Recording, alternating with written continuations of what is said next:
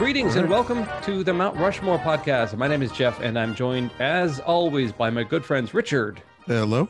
and Michael. Howdy.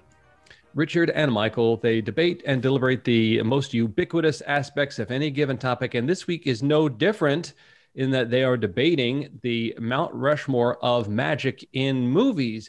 But it is different in that abracadabra, we have a uh, magical guest in the house. This is Christian Fitzharris. How are you, sir? Doing very well. Great to be here. Oh, it's great to have you. Uh, do you mind if I regale our audience with a quick primer in some of the things that you were interested in? Fantastic. Yeah. Okay. Christian disclaimer. Fitz- yeah, this is a flavor. It's a moose bouche of the things he's he's into. Uh, magic. He's a mentor on the number one online site, Inside Deception. Juggling, esoteric Western mystery traditions, neuro-linguistic programming, cults and religions. Uh, he's got over two decades of making hip hop. Is a certified sommelier, a mnemonist, and a clown.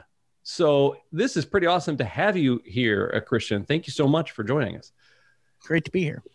Uh, so you are also a uh, a hip hop uh, creator, and you have a persona named Scholar. And I got to see, I had the privilege of delving into some of your videos um, uh, and YouTube. You have a, a channel, I think it's youtube.com forward slash Christian Fitzharris. Um, But uh, uh, this is also a place where it seems like you can kind of point your um, hip hop brain and poetic brain at just about any given topic. So. Uh, um, tell us tell us how you got into hip hop before we get into magic. Sure. No problem. Uh, hip hop started off, well, I came up at the perfect age to be interested in hip hop. And growing up in the Bay Area, uh, Silicon Valley, Santa Clara, California, to be specific, uh, during the 1980s into the 90s, uh, but mostly the 1980s was a very good time for hip hop in general, but also for being in the Bay Area where you had access to everybody in Berkeley and Oakland and San Francisco and the Bay Area hip hop scene. So it was really just something that happened organically when MTV came out, and instead of hearing um, some music video that was uh, a rock song, I heard Run DMC and wondered how do they perform this mysticism with their voices. I I heard rhyming and uh, I was very confused and there were gold chains and black outfits. And I was very I was very interested and enthralled. And from that point on I have never stopped being enthralled uh, with the entire um, thing. So then later on I wanted to be able to access since I was such a fan for so long of all hip hop songs I started to introduce myself to new artists that were more abstract and interesting, like Kool Keith and uh, and Rakim and all this, and and these old school kind of artists. And from there, I realized that Kool Keith was rapping about things that didn't make sense to anyone. Uh, so I might as well make sense to a small portion of the population with things that I'm interested in that are fairly uh, eccentric and esoteric. So that's what I did. I started putting all of my interests that were weird and only a appealed to a very small part of the population into a hip hop format. And thus, uh, the early days were born actually uh, 30 years ago now that we're in 2021. So that's how it all started, which led to me and my hip hop experience then led to me being in uh, cast in the movie Sister Act 2 as the class nerd as well. So it all Ah, kind of it kind of goes off from there. I was going to get to that, but that's uh, really exciting. So that was uh, 93. And then you, uh, we don't, I haven't said this yet, but as part of your clowning uh, uh, CV, there's also um, uh, creating a character and performing in the Cirque du Soleil Kooza. Um, and what year was that? And what was that experience like? Sure. Cirque du Soleil was uh, 2007 when we uh, when we came out with a show. It was called Kooza, K O O Z A, and I created, I co-created the two clown acts that are in that show uh, that have been touring North, uh, not North America, the entire globe, but it started off in North America and Canada uh, in 2007, and then I toured uh, with the show that we created uh, for five years before uh, disappearing about a decade ago. Wow, uh, I love your very nomadic but yet um, um, exciting and engaged and artistic journey that you've been on. That's super cool. Um, that's probably an understatement of the year. But um, uh, at Christian, this point, you, you appear to be the ideal um, person that you randomly talk to at a party. Because literally any type of person could just run into you and just uh, fall into a conversation about anything random, and it would just be like, "Oh, holy crap! There's this guy that. What's he into? Oh, clowning. What's he into? Magic. What's he into? Oh, he was in Sister Act too. What's he into? It's just uh, hip hop. What's he Yeah. into? It's just everything. You just you're you're like a you're like a walking bingo card I've, as a I've party been told. It's great. thank you very much for saying that. It's very funny because I've had actual people that I've uh, uh, worked with and different jobs for a while that said, you know what? Me and my friend over here, we looked you up last night online because we were thinking, what if he was just like the guy who makes up a bunch of stories Yeah. about his life and he actually never done any of those things? We went down the rabbit hole for about an hour. And oh my God, everything you said was real. that's like I mean, like that's the- that's true too. You, yeah, you could be just a psychopath. Yeah, yeah, Yeah, that's really what I good was- at the internet. Yeah. when they pointed that out, I was thinking that's so funny because I don't think that way. Um, having been in show business for so long, I don't think of the the new world, which is like the Instagram rapper. The you can be whatever you want as long as you have the right pictures on your on your profile page. Uh, I don't think that way, and so now. Uh, I, I feel like now because those people have made me aware of it, I feel like I am lying in some way about no, no, no, this really happened. They're like, oh, either that's a lie or you're like the entertainment Forrest Gump. yeah. I Fortunately, feel it's like all real though. You're you're the uh, verbal Kint, and we we realize that oh no, he is the Keyser. He is Keyser Söze after all. It's been a fun ride. Yeah.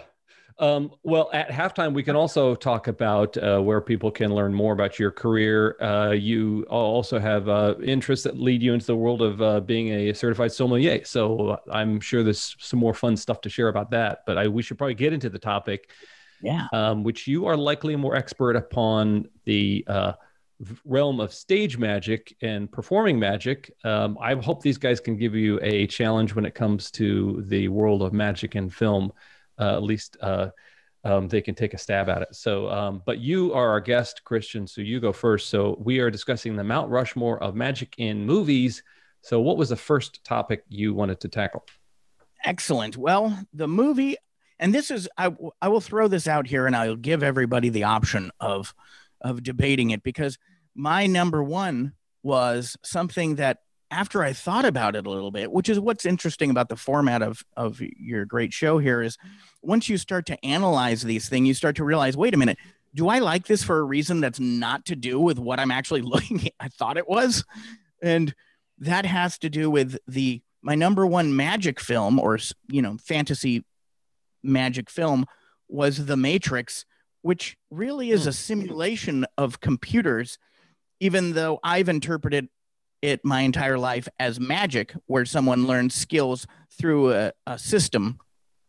But in fact, it might be just the simulation and a computer. So that's debatable. So I made a shifting number one based on Oh. uh, based on that. But but, uh, if I was going to stick with my my basis of the Matrix, and I do believe that my choices will be things that none of none of you I will be refreshed if anybody uh, uh, says anything which uh, I'm going to say. But um, my number one is The Matrix from uh, the 1999 film because it it feels like magic throughout. It has philosophical systems. It has all of the systems of actually going through a um, gnostic system where you have to experience every single portion in order for it to be uh, to fully culminate in the direction you're headed. Uh, meaning Neo could not move forward in the Matrix until he learned how to breathe, how to jump, all of the things that you are learning when you are practicing with your astral body in an esoteric uh, Western mystery tradition system, or again, the problem is, or is it because you're in a computer system? Um, so here we are in the real life simulation uh, ville where we is it magic? Is it a simulation? And is a simulation actually magic? We're going to get too deep too early Mm. i think on on this but i think it's debatable. But my number one is the matrix uh, unless i am pushed off this mount rushmore cliff and then and then have to pull a life. I love that choice. Uh, for me, if it's uh, if we applied kind of the field test to it, the characters, the other characters, they're in the same simulation that he is, and they all see what he does as magic in it, uh, or they respond to it with the ooh and ah that one would uh, have when they're seeing magic being performed. Um, And there's um, even spoon bending. yeah, totally. Randy would have a field day, right? Yeah. Uh, so, guys, what do you? Does your BSometer go off, or do we feel like that's uh, very much magic? Well, I don't know. What is magic but science that you haven't proven yet? Well, you know, it's funny that the Christian had a very compelling kind of definition of what falls into magic. Christian, where do you grab that uh, de- de- definition that you, you shared with us? Uh, the definition of magic being one, um, well, originally, the way it was retermed in the early 1900s was magic was uh, um, the science and art of causing change in conformity with will. So uh, this goes into the sort of uh, new age realm of setting intentions. But before there was called a new age, there was practices by mystery schools and the ancient Rosicrucian mystery schools as well as some mystic Christianity uh, that would be you focusing on specific things, manifesting them in your life, or focusing on uh, fire and you feel hotter and you're able to dry your body off out of the shower from just the focus of your energy. You know, an initiatory system that would lead you through seeing a bunch of random symbols and and markings that would be and teach you even how to speak a new language. After all, the grimoire is just grammar. So if you're looking at magic in English, you are speaking spells, which is your spelling, and your grammar is your grimoire of which you're pulling. So I'm going to the, some of the classical contexts of uh, of magic at, as it was practiced in the early um, Western mystery tradition. Well, okay. All right, man. That's super cool to have that context. So uh, let's, let's turn it over to uh, our friends Richard and Michael. All right, so we there was a lot that we could choose from. This is obviously a very, as you- as you said, it's definitely a broader topic than what we had thought of at one point. Um, so Michael and I came up with some categories, as is our wont whenever we have a really large topic. Excuse me, edit that out. Um, so we went into categories, as is our wont, and so our four categories are magical books magical spells, magical objects, and dark magic. And so, for the first one with magical books, I am uh, going to talk about the Necronomicon Ex Mortis, as seen throughout the Evil Dead trilogy. Oh, fun. Yeah, I you know, I just love this idea of this of them inserting this book from noted racist H.P. Lovecraft's um, world into their world, and it kind of continues this tradition of authors and playwrights and filmmakers, including the Necron- Necronomicon, as part of their world, as if it's an actual book that they're, that they're drawing from as a source. And I think that that's just that that part is fascinating to me. Um, obviously, I love the fact that this same book continues to bedevil and be the source of Ash's torment throughout the series, whether it's directly or kind of indirectly with him not being able to recite the uh, cor- the final phrase correctly, and of course the final phrase being from the day the Earth stood still. Oh, is that what it is? Yeah, that's the uh, phrase that the robot. Barada Nikto. or- Yeah, that's the phrase that the robot comes out and says. um, so there's just a lot of neat little hidden messages and things in it. Um, and I just love this idea that that there's this book, like I said, that just throughout this interlocked trilogy that just continues to be a pain in the ass for this one poor guy. Mhm. Yes. I, I would also say that is given so much balance the the um the the powers of this book and its its uh occultish power is given so much balance by Sam Raimi's penchant for uh, putting Ash through these perfectly slapstick Three Stooges moments. So there there's Right. kind of countered uh, this the import is kind of countered with this this guy whose face is just made to be bashed by a two by four and uh, just Yeah, just and oft, like often the often the book directly leads to that. And again, the fact that the Necronomicon was this invention of H.P. Lovecraft, Mhm. this this book that was created for his works, um, has this rich history of of people. You know, a Yale student created a library card for it and snuck it into the labor the Yale library. Uh, uh, collection of uh, you know the old book cards, and there's this whole history of kind of people taking it as a real book, like there really was something called the Necronomicon that H.P. Lovecraft was drawing from. So then you've got other artists who then went ahead and kind of continued that tradition. Mhm. And to your point, I think it's great that that this very serious sort of you know Lovecraft, you know, you think Lovecraftian, you don't necessarily think comedy, but yet here's this direct connection to, like you said, this sort of Three Stooges slapstick that kind of pops up in these the middle of these Evil Dead Mhm. movies. And there's Yeah. versions still coming out all the time of, of the Necronomicon, of the validity of the Necronomicon. Um, I purchased a, a copy of a paperback copy of the Necronomicon in 1991. Uh, I was actually I was trying to purchase it, and the person in the bookstore said, "No, you can't." What? A very evil book. And I said, um, "Okay, I'll come back when you're not here." And uh, and so I did, and came back and purchased uh, the Necronomicon paperback and read it and went, "Oh, okay. Well, this guy Abdul Al Hazred really knows what's up." And, uh, time to go back on my lunch break and eat some ho hos. And um, and so uh, I thought it was very interesting over the years the study of and seeing the its or- origination and seeing that even when you search for it now you'll see new copies new uh, translations have finally been unearthed from possibly Göbekli Tepe teppy That's awesome. What I what I think is interesting. Wait, Jeff. What I think is interesting about like the spell books in movies in general, and it's really hard to just kind of nail down one, is that there's like this duality to it. It's that there is um, this knowledge that uh, someone, a magician, is passing along to someone else.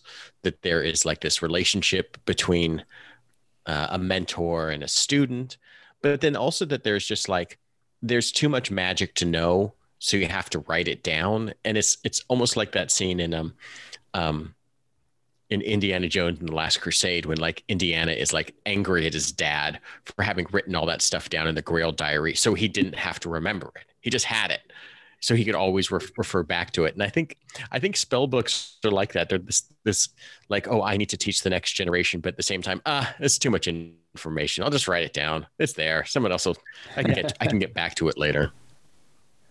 Can I ask you, Christian, as a um, performer of magic, is there a connection that you feel when you see magic happening in in a in a fantasy story? Is there some kind of connection that you draw between this ceremony that happens in a form of entertainment in in the world that we inhabit, and then uh, what you see on screen in these fantasy worlds? yeah the the it's a direct correlation because every magician who we can name was just trying to be that fantasy uh, from the beginning of time was trying to be that fantasy movie or fantasy character Mhm. from the beginning of time and it's all different takes on the same one so and and it's been it's it's been since the inception of like the fool or the jester or the the the the fool or the jester in the ancient tribes telling a story and performing a trick with some rocks and a stick. It's the same way unto generation unto generation. And that's one of the things that makes it grow so well is we all have this the only reason you've ever created a magic trick if you're a david uh, copperfield or a david blaine is because of the fact that you want that idea that string of storyline to be real. I mean even uh, last year david blaine's As- ascension was his dream that one day he could just grab a bunch of balloons like they do in a, boof- a book or a movie and take off and fly through the sky. And then he did. Oh wow, that's super cool. That's a really interesting connection. I never really thought of it like that. So, um, uh, Mr. Fitzharris, what is your second choice? Uh, my second choice is like, well, let's look at it because it got so confusing here. Oh, right. That's right. The original The Craft. Craft. awesome. Now, the Craft. The Craft was a 1996 movie Also, that. also, also on our Yeah. also on our list, by the way. Oh, cool. Oh, good. Uh, the The Craft was a 1996 movie, according to the last source. Even though you turn a page and then it's a year later. Um, uh, with Neve Campbell and Fairuza Balk, which is funny because you know then they form a band off of her name. Um, which you might know more about that than I do, but that's one of my favorite actual magic. That was a confident choice. It's one of my favorite movies. Um, it has a lot of the the tarot cards that are in the store, the same ones that you were using as a, an occultist or a practitioner of Wicca or a tarot reader. You got to see a lot of the actual things that people in real life are using in the mystery tradition or the psychic world. And so there was a basis of that with the fantasy and the ability to, for magic to get out of control. Um, so that's still one of my favorite movies overall as just you know put it on the in the background and have it going and i just found out that there was a there was a new one released so i look forward to getting disappointed by that what, what drew you to the craft, uh, Richard and Michael?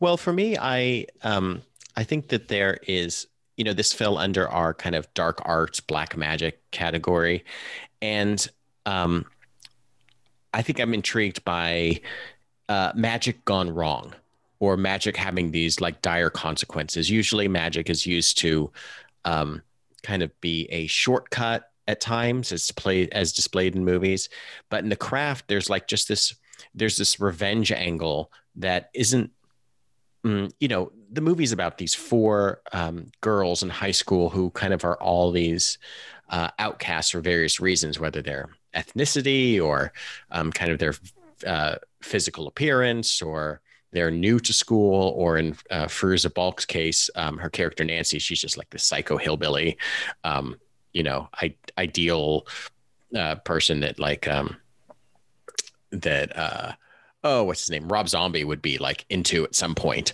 Um, but there are these characters that are like out for some sort of um, revenge against those who have done wrong to them. And of course, it comes back to bite them all. And uh, I think that is very intriguing when um, talking about magic is that there's like this otherworldly power you can tap into, but if you don't respect it, um, whatever it is comes back to get you. And um, it kind of does to all of the girls except for um, Sarah, the main girl, who uh, kind of sees past the dark ways and um, gets past it and really embraces like whatever the truth of uh, what is it, Manon or whatever the whatever the magical Yeah, that's right. is. And um, I, I think that's I think this movie just captures that sort of revenge fantasy um, really well, as, as well as just showing fun, fun, cool and if all you had to do was steal a book from a bookstore then you can do all this i mean that's pretty pretty enticing Yeah. You know, this uh, much reviled Wonder Woman 84 film Mhm. shows shows the darker side of wish fulfillment and a thinking of a wish as being somewhat of like a magic spell or a uh, incantation that is has some importance behind it and it is a ancient crystal or something that uh, um, weaponizes their wishes in this film. And then it's every dc comic is really this moralistic tale with um, a comeuppance at the end. And i wonder christian do you find it common in these tales of of uh, magic that the misuse of magic has a related punishment? Oh yeah. And and that and that comes from the actual um, tradition of you know the warnings that were given you from the beginning of time. You can use this power but with that power comes great responsibility. And so uh, even people who are performing western uh, magical traditions who are you know performing ceremonies of purification and energy workings and and all of this using their chakras. And if they ever do anything that's called white magic or they they send a purpose out into the world, they at the end do something that's called a release where they say i now release any spirits that have been imprisoned by this ceremony. Go back to thine own abodes. So there is in actual practice from the the so-called magic community uh, this practice. And i mean we can all go back to the uh, to fantasia right? And see how those brooms get totally out of control they totally do. And I mean, it For sure. consequences are grave with books necronomicons and s- brooms Mhm. That's a fun uh, tie-in uh, that uh, you know Sam Raimi was just kind of ripping off Walt Disney there, right there. Um, there is a so we are at our halftime right now, and I just want to um, remind people that they have the opportunity to uh, go out and download, rate, and review past episodes of the Mount Rushmore podcast uh, on any place where you get podcasts, and the rate and review part would be really helpful for us because we have a dialogue ongoing via Instagram, Twitter, uh, and Facebook with our uh, listeners. Um, but we love more information. We love to find out what you like, uh, what you go, meh, I don't know. I don't know what we like. Uh, we love this Christian Fitzharris guy. More guys like him, please. Um, or uh, don't don't do these other subjects that you do. They're really boring. So we would love any kind of information you can give us about that. Um, you know, we're talking about magic, and there's a trick, you know, where you pull a rabbit out of a hat, and that's this magic. But there's also this trick in real life where you put wine into a bottle, you put spirits into a glass uh, uh, encasement, and uh, as a sommelier Christian, do you find that there is a lot of alchemy and magic in in that field? Absolutely. You have uh, in the wine world specifically, you have, like you said, the the literal putting of a spirit into a bottle, which people then imbibe as if a potion that gives you life, circulation, and uh, the the lubrication of the tongue, which comes forth and is able to let you talk forever about passionate projects and and perhaps incite the heart to getting into fights uh, in a number of different ways. But in addition to that, uh, most basic level of of the wine world, you have a rich history that comes from the geography, the the climate. You you are literally taking things that you've planted, seeds that you've planted. They grow. They they grow under sudden sunlight. They grow uh, due to the rain uh, the diurnal shifts, the the everything, everything, the the the actual soil or terroir is all pulled into the process so that when you taste the wine, you can actually, uh, as a sommelier, you can quantify what it is. And you can say, well, this is obviously a Washington uh, Pinot or Washington Cabernet because of X, Y, and Z that comes from the climate, or this is a Cabernet from Napa Valley because it's more sunny. So you have actual. In addition to that, you have the art, you have the culture, you have everything uh, that humanity has built into it, into this grape, and then offered to people as a potion that they can partake in. So it's uh, a far and wide-ranging topic that kind of gets real deep, real quick, um, unless you're just at a party trying to, you know, unleash the spirit. Wait, so uh, this information earlier on, you're talking about a, a website that I thought had the word bottle in it. Is that right? Yes, my uh, my website is bottleburner.com. What what can people find there? Uh, usually it's uh, performances that I've done recent. I'm very active in the online uh, musical performance community, doing poetry and uh, esoteric hip hop, like everyone these days. And um, and in addition to that, I've posted a lot of different uh, things I've written for wine writing contests, uh, music videos for my for my uh, my scholar personality, which is mostly literary or magical esoteric material. Um, in addition to that, there's some stuff from clowning and Cirque du Soleil on there. So it's basically a hub of of a polymath vaudevillian. Oh, that's super cool. Uh, let us know the uh, website again, and is it spelled any weird way?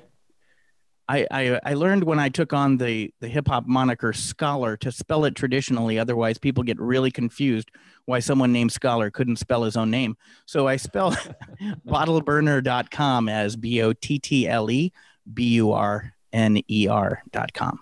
Cool. Awesome. Awesome. All right. So uh, why don't we move on? Uh, we have uh, the third choice coming from Christian. So my third choice was also a debatable choice because, like he said, this is such a wide-ranging topic. But my solid third choice, uh, which may seem weird in the in hindsight, is the Ninth Gate. The Ninth Gate from 1999, directed by uh, Roman Polanski, starring Johnny Depp. Uh, after re- I've watched this hundreds upon hundreds, if not thousands of times, enjoying the dark art aspect of it. And it wasn't until preparing for this podcast that I realized, wait, this movie's just about a Satanist who kills a bunch of people. so in hindsight, I go, is this a magic movie? because even though it's been a magic movie for me for over 20 years, upon reflection, I go, wow, didn't see that coming. I was so excited about the satanic references and the the uh, occult community that was involved that goes generation unto generation in the lands of France. But I hadn't realized that it's not actually too much it's mostly murder that you don't see. so, so uh, begrudgingly, I stick with my choice as the ninth gate, even though I realize that it's not, not necessarily as magical as I had thought uh, in 1999 and until yesterday. Oh, so the whole Roman Polanski thing didn't scare you off. It's the uh, it's the murder. yeah, yeah, yeah. Well, I've already adapted to Rosemary's Baby, and then okay. uh, and and I, I have a personal and and if it didn't scare me off, uh, I don't know who it wouldn't scare off because my my paycheck is actually designated by what Whoopi Goldberg says on The View. Oh, so, and she has a, a famous quote regarding uh, banning him and and uh, uh, uh you know and controversial statements regarding Roman Polanski, which then every uh, large portion of the population said we shouldn't watch her movies anymore. So I uh, I still like the movie in spite of the fact that it might may or may not be affecting my actual income every six months. Hmm. hmm. So uh, let me ask you this. So in in some of our earlier discussion or pre pre show discussion, uh, brought up the fact you were you've been an occultist for. You were also on boy Sister Act two is on Disney Plus now. So um, that's where uh, all the hip occultists appear. Yeah, totally. occultists. What is something people may assume or maybe not understand about someone who calls himself an occultist? Well, number one, there's not very many business cards um, for occultism. yeah, or the Hallmark section is limited. Yeah, yeah. Occult just means the unknown. So what people may not know is that occult means the unknown. So if we were to take things very literally, uh, the occult is what is unknown and trying to be proved or may not be proved down the line. Um, but it's usually something that co- uh, commonly in pop culture is affiliated with something dark, uh, ominous. I mean, that's part of its attraction as well. So we can't, you know, have one without the other.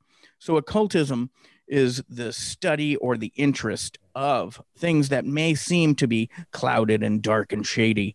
Uh, while at the same time, you might study those things and find out, well, this is just memorizing some names and visualizing colors.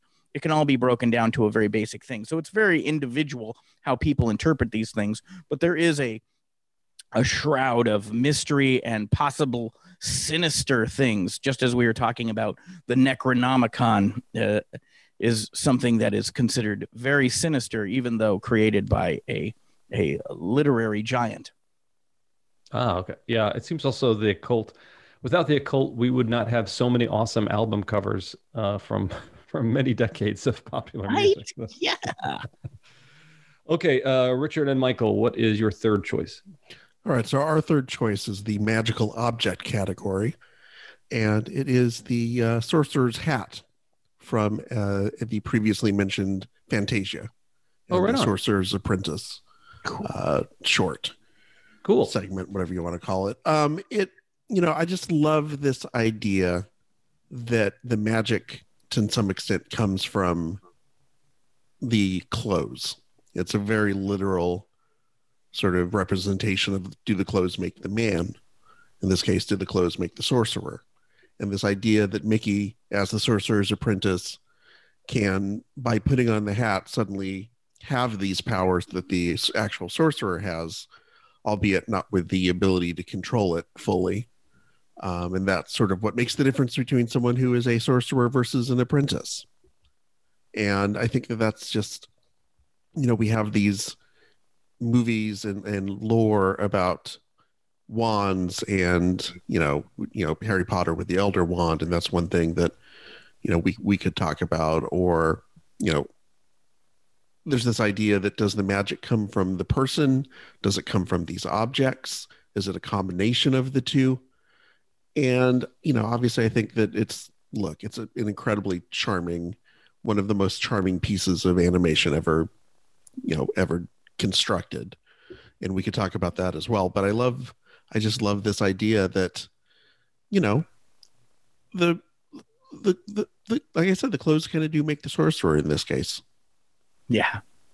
That's cool. I think even think in the most kind of cuddly, charming way, you know, we just uh, got through kind of the, the Christmas season, and Frosty the Snowman has a a hat in it that brings uh, three balls of ice to life. Um, to Yeah. entertain some kids. So yeah, And this is like you mentioned earlier, Jeff, with the um, with the uh, where the crossover between prestidigitation magic and the fantasy magic kind of come into play.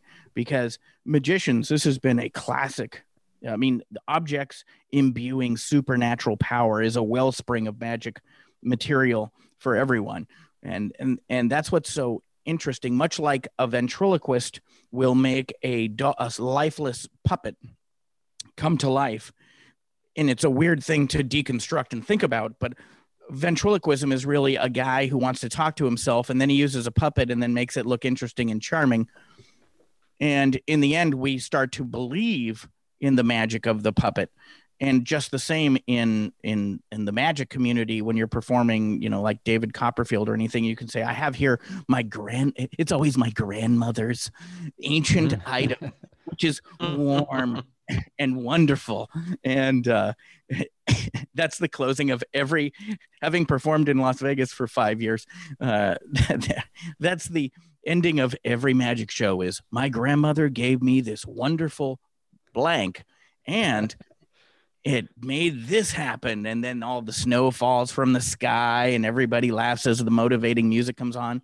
But it is one of the more powerful things that the practicing sleight of hand artist and magician have is to take the skill of which they've spent years mastering and then give credit to some inanimate object and go uh. this is my magical ring which does incredible things that it only took me 3 years to learn that's funny. the the the it, it I saw that the Skirball Center had an exhibit on Houdini and uh some other oh that's a local gallery or uh, yes I don't know what you call it, a museum. And uh, they, they, I'm trying to think of how how this was. It was there were multiple mu- magicians. It wasn't just about Houdini, but about essentially magic as performed in the vaudeville era. And when we think about the attire that Yensid, the mag- the sorcerer, uh, wears, and that that Mickey, when he uh, takes on the sorcerer identity, wears, that attire was presented in this exhibit as the old kind of hokey outfit that a stage magician would use to adopt a an Eastern persona. And mm-hmm. it would be very convenient because it would have many, many voluminous sleeves for one to hide gadgets and tricks and things up inside. And then what I did not know was that the attire that Harry Houdini and some of the other people wore, a tuxedo, was chosen not as we see it today as a grand piece of of of clothing, but as something that any male in the audience would have been wearing. That it was Right. Everyday clothing for at least for people who, for theater goers. So I will now dress in the everyday clothing of my three-piece suit and tuxedo. yeah, And Well- uh, I, I didn't know this that apparently um, originally Mickey being the sorcerer's apprentice was not the case. It was supposed to be Dopey, which Oh, is is that right? part of part of the reason why the wa- the even though the uh, the character change, the wardrobe is a little bit Seven Dwarfs esque. Oh yeah, sure is.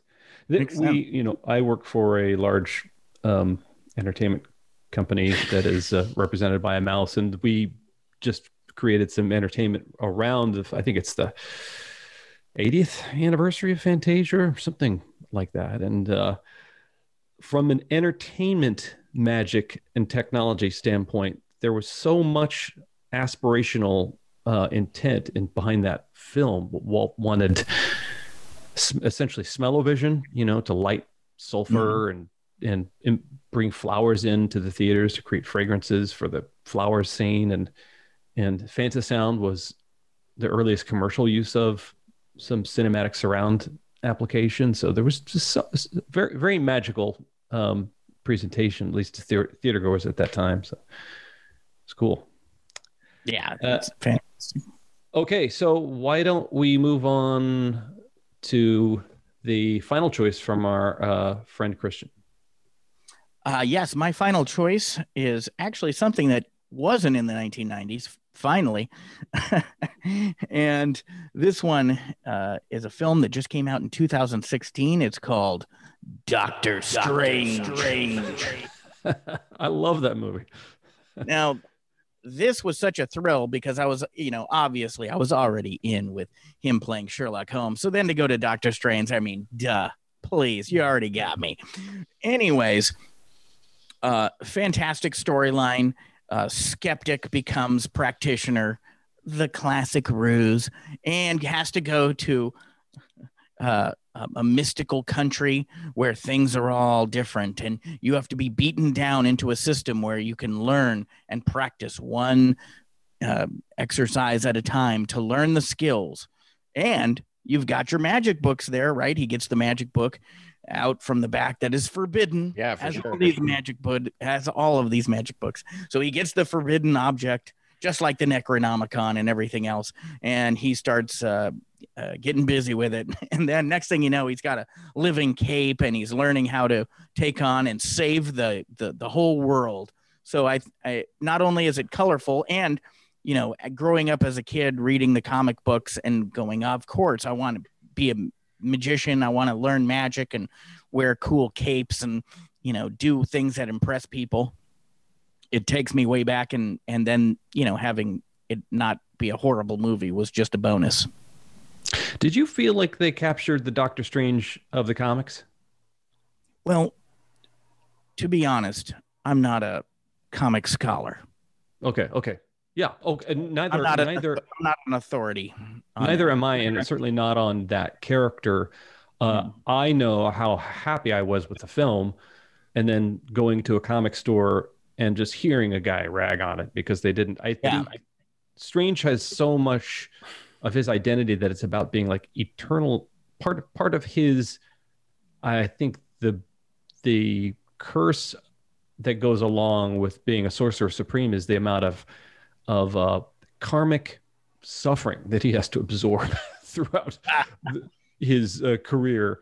And in the film, you know, there's a final scene where he gets basically murdered a hundred million times. We don't know how many times, he, uh, but this person was kind of complaining that there was components of his his comic identity. Any comic book nerd is going to complain that the film didn't do everything that six decades of a comic uh, character uh, did. But um, I was just curious to hear about that. But from the magic part, uh, it was very satisfying to you.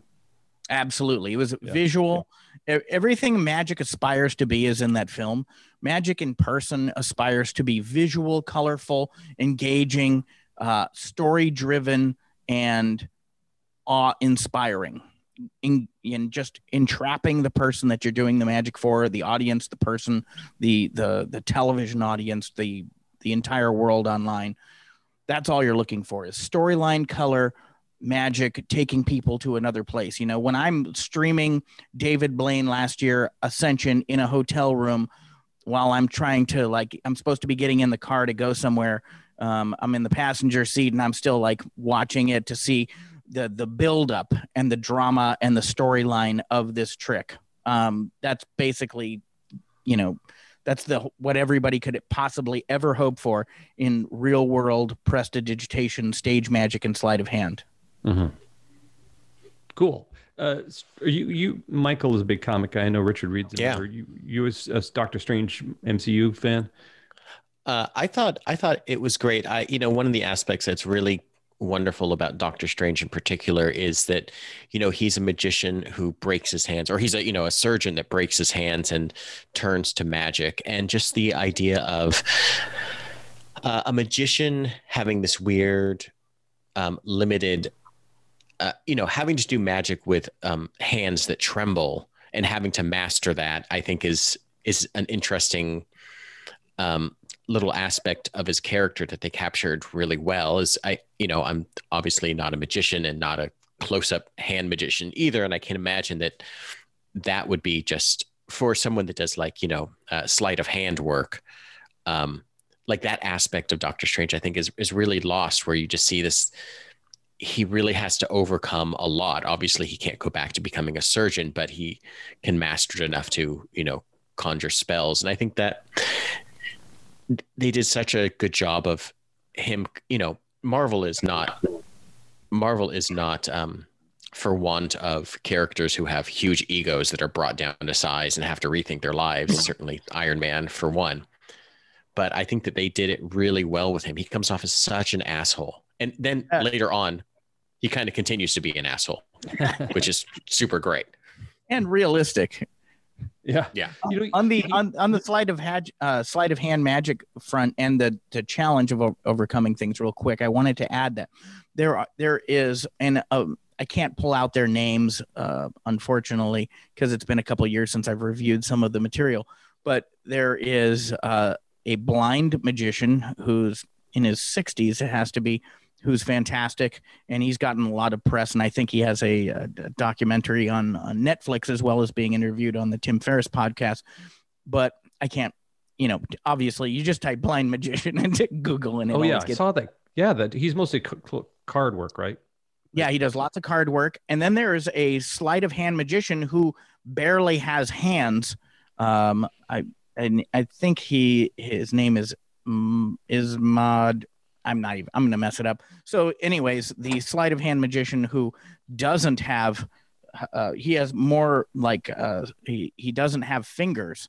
He only has a couple different places, and he still does sleight of hand magic and kills and does shows and even has instruction uh, instructional videos on how you can learn to do magic as well as the guy who has less uh, fingers than you Wow. and that is like one of those things that you know there's a there's a number of different sleight of hand magicians and magicians out there who are have they love magic so much and they love performing and connecting with people that they've overcome even these these fairly drastic uh, situations. So i just wanted to mention that real quick because we talk about that and it's mirrored in movies such as this. Hmm I I think another element that I wish would have been incorporated into this film was the fact I learned that Doctor Strange was patterned after David Niven, and I only wish Benedict Cumberbatch would have done a David Niven impersonation throughout the entire film, including the thriller laugh. Um, Okay, uh, Richard Michael, I would say uh, you need to pull a rabbit out of a hat. You need to do something amazing because uh, uh, Christian has really been outclassing you here. So uh, your fourth choice is very important. What do you got?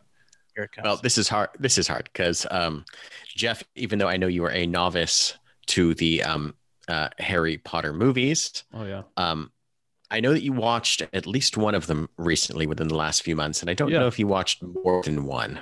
I think I think I was watching the first one as uh, J.K. Rowling's was being canceled on the internet. So Gotcha. Um, well, what we did is we needed a magic spell, and we chose, I guess, what seems to be the most iconic spell from that um, uh, series of books, and then also the series of movies, which is the Expelliarmus spell that Harry Potter um, uses, and it becomes like his signature spell. This, it's one that he uh, uses to disarm other wizards, and it seems to be the most important to him as someone that is fighting evil but doesn't want to do anyone actual harm. And um, uh, he first uses it in this film, um, Harry Potter and the Chamber of Secrets, where he learns it as like part of a dueling club. And uh, what is fascinating about the Harry Potter world and movies and universe and what have you is that um, there's so much thought that's put into like these magic words, and uh, that seems to be something that is kind of a, you know, be it very classical things like abracadabra or hocus pocus to kind of have the kind of the lame uh, things that people say to turn a fake wand into uh, you know uh, fake flowers. Um, there's a lot of just really intricate work that's done uh, within the movies to craft um, a world that very um, that just utters these magic weird words all the time and that combined with like a, a wave of the wand and the person actually having some sort of innate magic in them.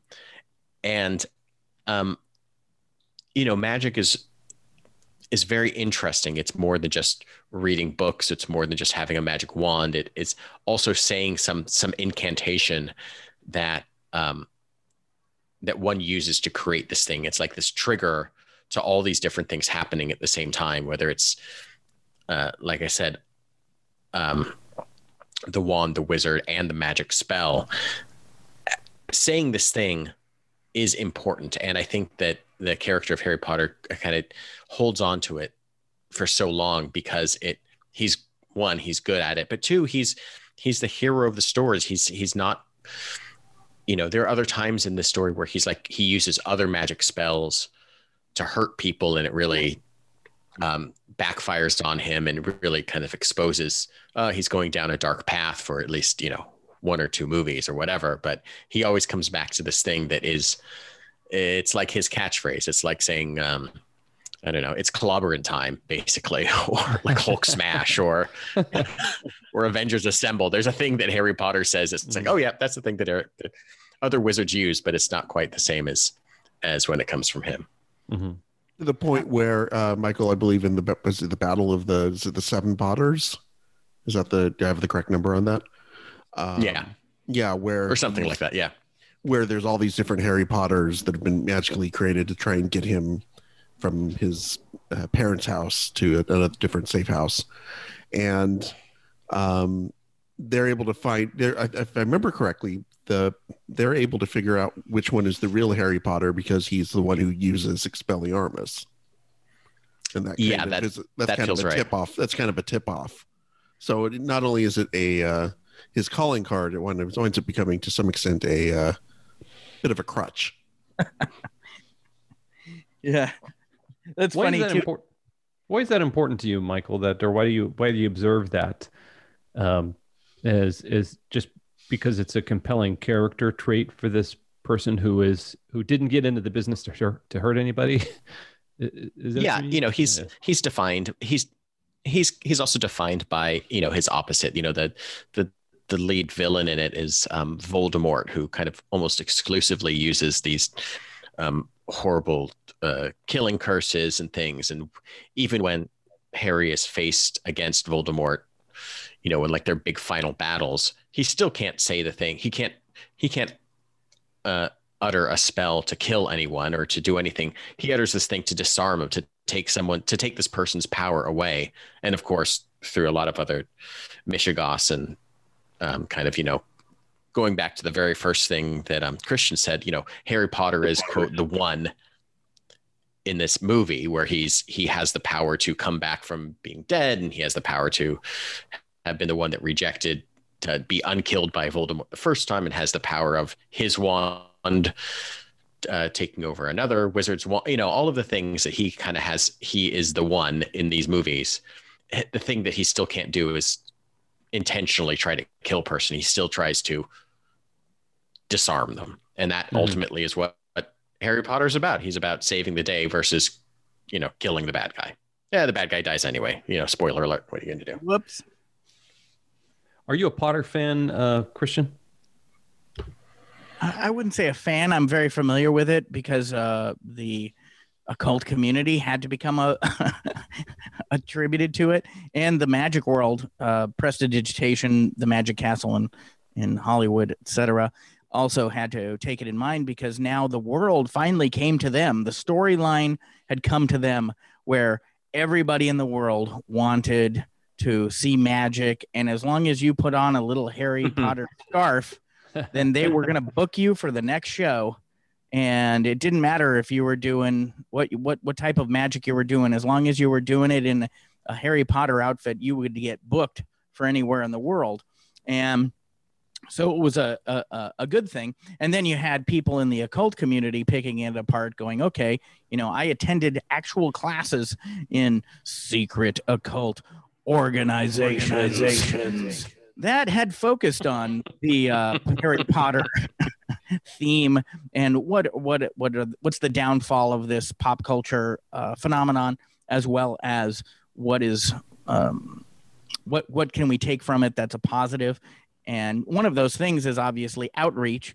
If you're going to uh, be doing, anybody wants to attend a esoteric mystery school, well, you're in luck because there's still a lot of esoteric mystery schools out there and the internet and the dark web is a great place to find them but also connecting uh, what michael was talking about with uh, Harry's disarming spell was interesting too, because uh, basically Harry's disarming spell is the Aikido of spells, right? Um, in the Chamber of Secrets, he uses hmm. you know, these magic words. Well, ab- and, and, and you even mentioned uh, abracadabra. Well, abracadabra, um, the original creation of the word abracadabra was. Uh, oh, and I should go into the really quickly.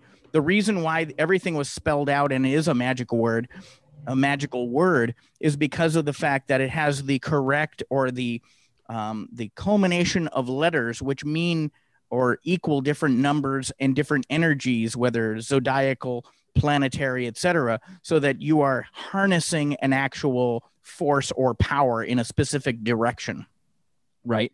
So abracala was uh, one of the original Hebrew forms of abracadabra, and abracala spelled out in Hebrew equaled 526. So therefore, that meant you were accessing the power of the word, right? Which which was originally used. Abracadabra was a magical word actually used by by uh, whatever you want to call them, psychics, mag- magicians of old, to cure fevers and to ward off the plague. So really, in the during these times, times we should have more abracadabra out in the world while you're socially distancing maybe abracadabra a little bit more as well um, so there you go there's a, a link of how uh, magic spells work, Harry's disarming spell, and even the word abracadabra was something that was meant to heal and protect you. Oh, dude, that's the coolest thing in the world. that's pretty awesome enlightenment. That is so funny to think that, uh, you know, it's like let's say you've you're in the small town Kansas, like where I'm from, and there's a movie about sushi. Now everybody wants it, and you're the only sushi chef in town, but everybody's coming to you. they want to have one roll like there's a lot of other things. Nah, we're just gonna we're just gonna get this one thing. You're Coming glad that they the mysterious Far East, this yeah. delicious product. Yeah, we're glad they're here, but uh, we wish they would have came before, and maybe they could open up their palate to some other, to a broader range of tastes. So. Well, uh, Christian, you've been a blast as a guest. So thank you so much for lending all your insight to this. What was it like to be a magician in Vegas for five years? Well, technically, I wasn't. I was hanging out with magicians. I was doing oh, comedy right. in Las Vegas, but that's okay. I was doing um, magic act in the Cirque du Soleil show. Um, uh-huh. So it all comes about somewhere in my Forrest Gump resume. Um, in any case, um, yeah, it was fantastic. Uh, uh, I performed at the MGM Grand for a few years and uh, was was was there. And one of the best things, it was one of the best times of my life because in that period, uh, which was 2004. I was there from 2004 to 2007 or so, uh, three years. Okay. Um, and you hung out. Vegas, it feels like it's a gigantic city, but it's really just one block of entertainment. And then the rest of the city, they actually have real jobs and lives. So um, what you have is the one block and of working entertainers on the strip. And what ends up happening is everybody hangs out together, everybody talks, everybody goes to picnics together. So you're always hanging out with Penn and Teller and Lance Burton and world's greatest magicians and comedians are all at the little party barbecue because we don't have anybody else to hang out with.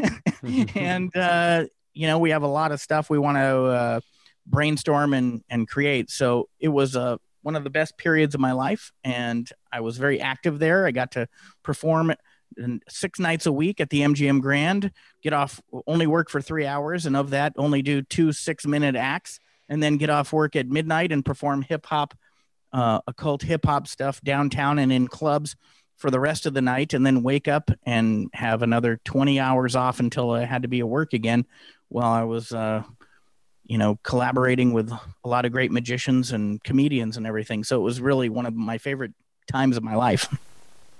Yeah, sounds great. Sounds great.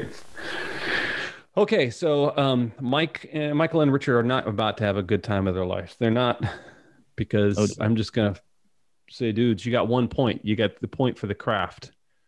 Um, so congratulations, but uh, I, also I'm gonna I'm gonna be reporting you to your work that you did not wait, choose. Wait choose Fantasia. Are you serious? Look, I have, I have a strongly worded letter pre-written. I will also say that Fantasia is also. Is there a sleeper spell in Harry Potter? Because it puts you right to sleep outside of the sorcerer segment. oh my god! Oh, come it's on! The music. It's, it's the music. Yeah.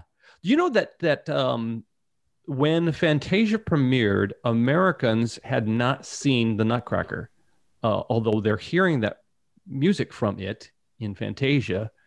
The ballet had not prepared premiered in uh, the U.S. until I think 1944 at in San Francisco somewhere. So that's wild. No, nobody saw the uh, ostrich dancing with the alligator and thought, "Oh, this reminds me of the Nutcracker."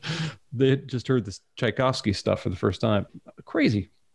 That's incredible. So, uh, That's yeah. Incredible. So uh, Richard and Michael, you each get uh, a point, um, but so does uh, Christian getting that point for the craft and I'm going to give the rest to him because they were um, a lot of fun.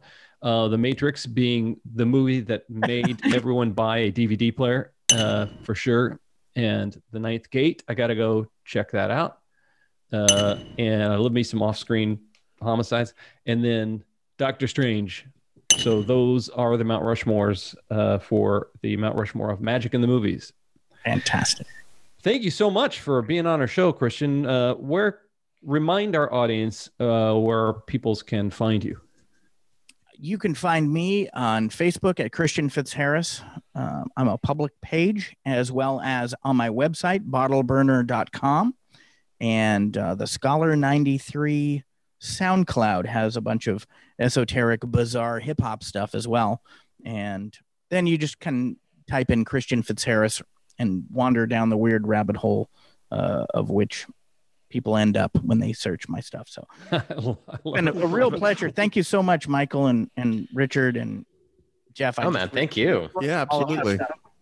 All right, so this has been the Mount Rushmore of Magic in the Movies. I, as always, am Jeff. I'm Richard. I'm Michael.